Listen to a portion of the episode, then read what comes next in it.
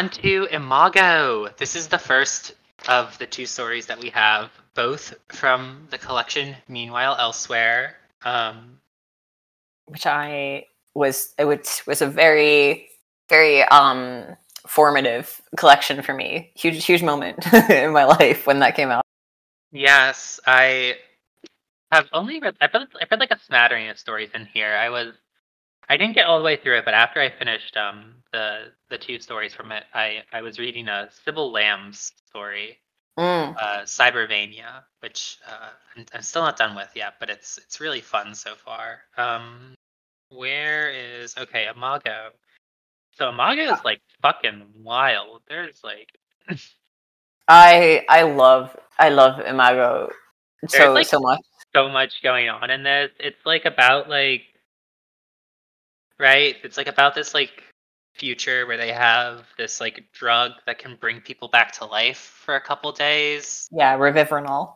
Yeah, but it's like and it's like while it like kind of like makes you like temporarily like immortal like during those like couple days it's like really hard for you to die again but like you will die when the drug runs off unless you get more of it but like the only like situation in which like you're legally allowed to use this drug is to like revive murder victims so that you can like catch Interrogate them. so you can catch their murderer. Well, like, right? I was like expecting, like, okay, they revived this like woman. They're just gonna like let her, like, you know, they're like gonna keep her here, and then they just like let her go home. I was like, I was like, what?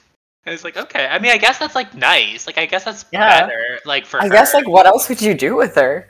But like, I was like, I kind of just expected that they would like, I don't know, like keep her in like a hospital for a couple days while they like questioned her or whatever. But like, I guess they kind of like it's just implied that they that they do interview her and that they don't really get a lot of information and then it is kind of a matter of being like allowed to go say your last goodbyes. I think there's an element of like thinking it's a like a gift to be able to say like because they because they contact the family and say like do you want to come see your dead daughter again and like all of her friends know that she's back and they all like her they all friends say no. They all say Yeah. no. Don't want to see her because they like say like it was already painful enough to lose her the first time. Like, Yeah, but I think from the police perspective, they are thinking like, okay, well, we we like we could either keep her in a hospital where she'll just like die in 48 hours and just like or we can we can give her the chance to, you know, make amends and say her last goodbyes, but like realistically everyone's like, I don't want to do that. right? Yeah, it's interesting. It's also interesting like how I feel like this is like one of the least trans. I mean, I guess like um it's more trans than uh what you call it the world Robo Lost. But like the fact that this character is trans is like I make I guess it's kind of cool that right they say like um oh like when you revive someone with this drug like they come back a little bit different. Like they're not exactly Right. and when she comes back, she's like forgotten that she's trans, and she like only like remembers it because she, well, she doesn't even like remember that it's her. She like finds among her stuff like a pamphlet that's like post-op care information for like Hmm. trans SRS, and she's like, "Is that mine or like my ex's or?" That's like, my favorite thing about the story though. I love is really like cool. It is like really cool. It is really like fun. I love the whole meditation on like where in you is your like it, it it necessitates kind of a setup where they don't talk about the transness at first because you as the reader kind of have to get into the mindset of like not caring about it so that it's like as much of a shock to you as it is to her when you're like oh wait there's trans stuff in this story which i guess is a little bit thrown off by the fact it's in like a trans anthology but um Right. Yeah. I Like- I was like, I assume this character is going to be trans, but then like, but I, I guess like that is why it works really well It's like a kind of handbound book that I love loaning my little book of it to people so that they like don't know um, the background. But I, I love it from that perspective of like so much of the language in the story is situating Tabitha like in like her relationship to her body is so distant. Like there's a line where she very initially describes herself as like that's me, I am the body, and then sometimes she's like I don't know if I am Tabitha or if I'm just like something inside of her and like the real me is off somewhere else. And it's not until she kind of realizes that she is trans that she feels that wholeness again. Because there's the comparison to a migrant losing all connection to their home country as an effect of fracturing. And I I I, I really love Imago because I just think it's like such sweet, like it's so sad, but it's such a sweet kind of like love letter to being trans in a way to being like this woman literally is like fractured and is missing a part of herself when she doesn't know that she's trans. Like she could like even if she lived on and she didn't die after 48 hours if she came back and she just thought she was a cis woman she just wouldn't be right. Like she doesn't actually she isn't able to like rest in peace until she actually knows that she was trans. And because that is like the most essential part of her. Like it is part of like her well, soul and like what makes her a person. And it's connected also with like so much of the other stuff going on in this, right? Like you're talking about this like sort of like I am that body. That's mm. like not just a that's like not right like to, to go back to the thing that we started this entire conversation with like that is not just like a metaphor in this in the in this sort of yeah that is like literal because the other thing that is that is true about tabitha is that she is um blind, and yeah, in this yeah, future, yeah. in this future, she had like um, robotic eyes, and when she was murdered, the person that murdered her cut the eyes out to steal them to sell them, and so when she is like you know revived, they like give her this like shitty like little camera that they like hook up to the like a GoPro. Yeah, no, and so she's literally looking at herself in the third person and she's like, "Oh, this is like so like disorienting." And she's like, "My old cameras were way better. This camera that they gave me sucks. I like don't know like." She was like, "Yeah, my old eyes could like, I could like see around me with them. They could like see around corners because they could like use shadows to like extrapolate things and like." I hate these eyes. And so another another really cool thing, the story's like got like so much like just like weird details that are like so cool, right? Like she's like um oh what's the word for it? Um a lepido, Oh, a lepidopterist. Le- lepidopterist, right? And as part of her as part of her lepidoptery, she had been like she made these like little drones that were like shaped like butterflies that she was going to like program to like follow like a butterfly migration to like record data. And she hadn't sent them out by the time that she was murdered. So then when she gets back to her house she like hacks them into her eyes. So she like has these like eight butterflies that are just like flying around her that she's like using to see. It all um, comes together so well. Like there's so many discrete parts that would feel like oh you're just throwing that in because it's image but because you have like that overarching theme of like the the like the butterfly because there's little segments about lepidoptery in between and because yeah. it is about like butterflies that like remember past parts of their past selves through the chrysalis and stuff like that. yeah. Yeah like it all it just all like comes together so well. No and then there's also like the right and then there's God, yeah. Like the, the sort of like the climactic scene where she like finds the person that like well, they find the person that like stole her eyes specifically, but then she's like, Well, why'd you do this? And he's like, I just needed your eyes. And she's like, I don't believe you. I've seen you before. You know me. Who like put you up to this? And then it's like it turns out that he's like got this disease that like drives people psychotic and like he was promised like a cure by this woman that was like bring me like robot parts and I can cure you. And that was just her like she was just doing that to make money I guess. But then yeah. when like she finds this out she's like okay well I'm gonna go kill this bitch. And like she goes and she does it. And like when she's like in the room like really like grotesquely like murdering this woman like the the scene of her like the two scenes of violence are so like because the, the like, one the one earlier on where she remembers like her eyes reconnect and without yeah. any warning like she remembers her own murder through like the the cybernetic inputs of her eyes like it's so it's like it like it's so I feel like I can hear the bass line when I read that because it's got a really weird formatting that like reminds me so much of like I mean like I I know Hundred gecs is like the obvious like comparison, but like I feel like you can just it's it's just like the way it's laid out on the page with this like fucked up punctuation and these repetitive words like I feel like you can just hear the like sonic breakdown even just from reading it. Yeah. And yeah, when she um murders the, the red witch, that that's just gnarly. It's so it's so It's- good. Genuinely like unhinged. You're like, holy shit, this person. But then she also It doesn't gets- pull punches. No, it does not. And then she also gets with that like all the memories of like her lover, who's like she's like Mm. been getting like little like flashes of like throughout, but she like really doesn't remember her, and you get this like sort of like right like I think her lover had died like years ago by the time that she Nine years, yeah. Yeah, and they'd only been together for like four months, but it was this like really intense relationship and like but it was also right like really painful because her lover got this right this like disease that like I, I, I was I was actually kind of unclear on so does Tabitha Tabitha also has this disease, but she like has like a latent form of it or something like that. No, she so Tabitha has albinism unrelatedly. Oh, Um, okay, because the disease is called like the White Death or something like that. That that's the thing. Is it's I think it's mentioned one time that like when she was a kid she was bullied for being for having albinism.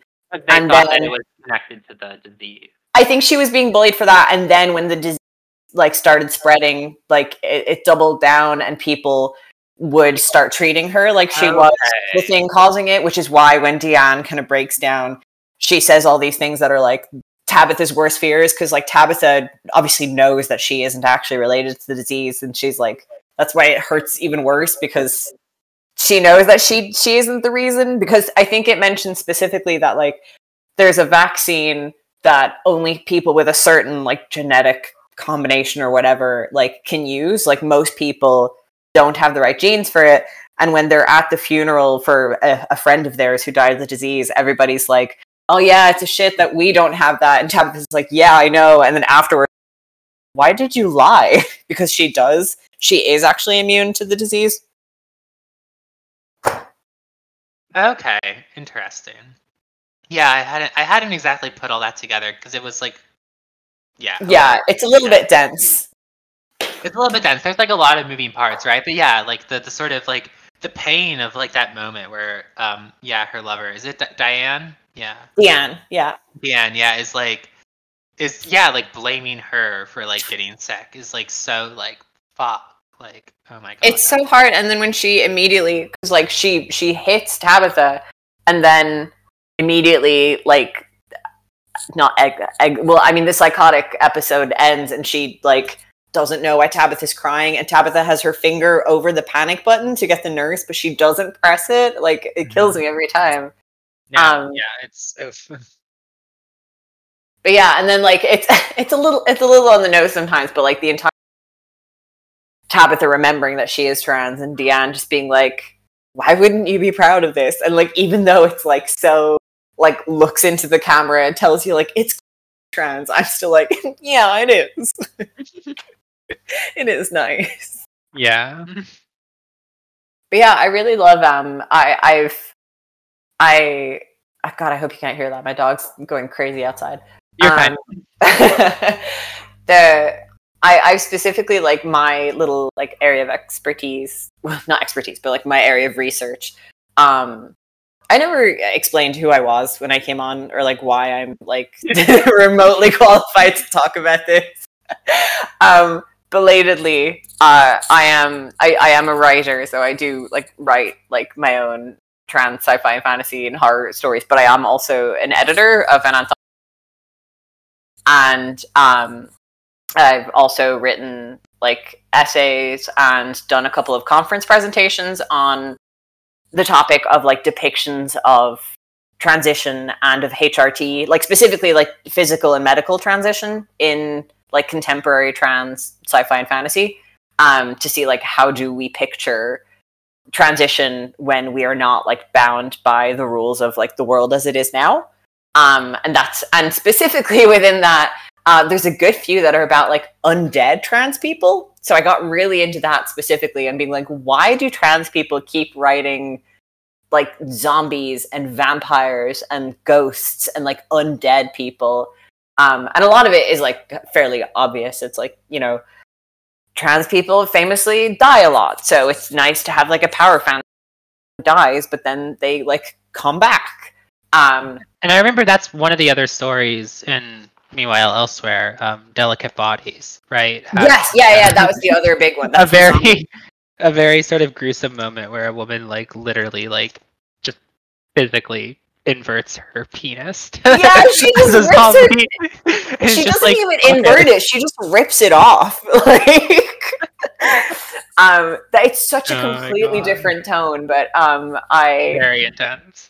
yeah, there, there's wildly varying tones, um, and definitely like you know, it's a matter of personal preference. And Imago is more like the kind of thing that I like. Like it's a little, um, like the writing in stuff like the gift and in delicate bodies is a little bit more uh, casual in a way that's like not usual um but at the same time like it's so self-indulgent and like i, I mean we could gift obviously but um there is yeah. something very uh there is something quite nice to just reading a story and being like you just had the most fun doing this didn't you oh yeah no i i enjoy when i can tell that a writer is really like uh really just going at their own stuff. Just like mm-hmm. like Delany is a great writer for that. Like anytime that like it happens all the time that there'll be like a male character that's just wearing one shoe, and it's like. I don't fucking get it, dude, but like I understand what this is doing for you, and I appreciate it. I support you. like so specific.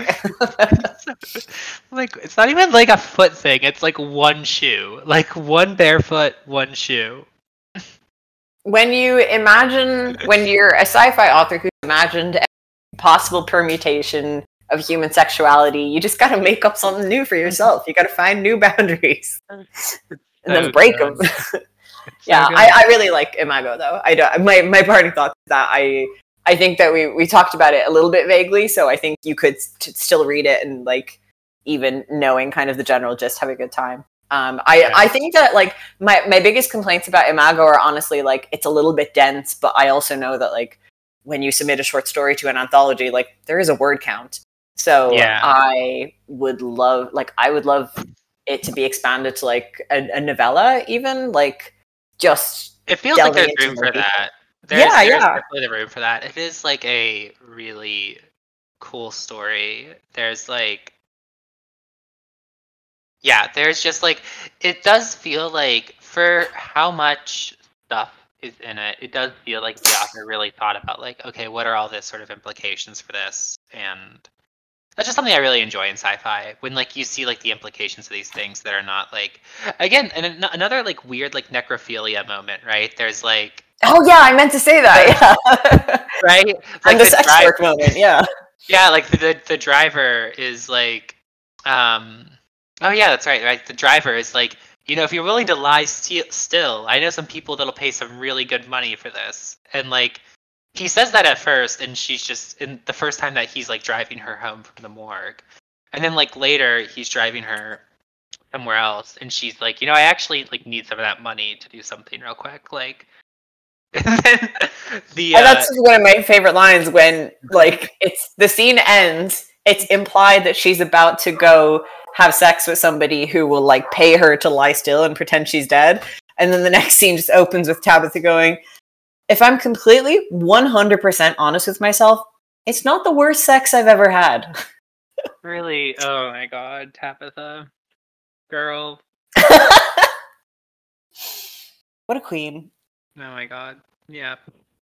I do like the idea of having little like butterflies around as your like visual input. That sounds really cool.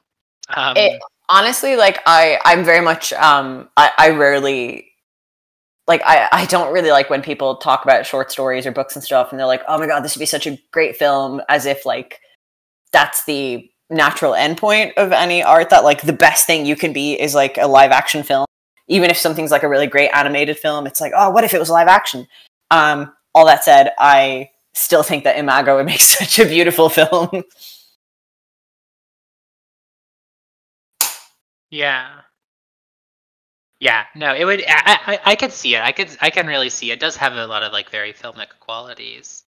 Um, yeah, the the camera. I mean, the camera work, but like the literal camera work is um so well described without being like like it can be um very yeah. jarring if somebody just like describes a scene too much. You're like, okay, yeah, you just want me to picture this, but there's no interiority. But like the way she marries, um, the kind of the removal that Tabitha feels from her own sight, I feel is very well done.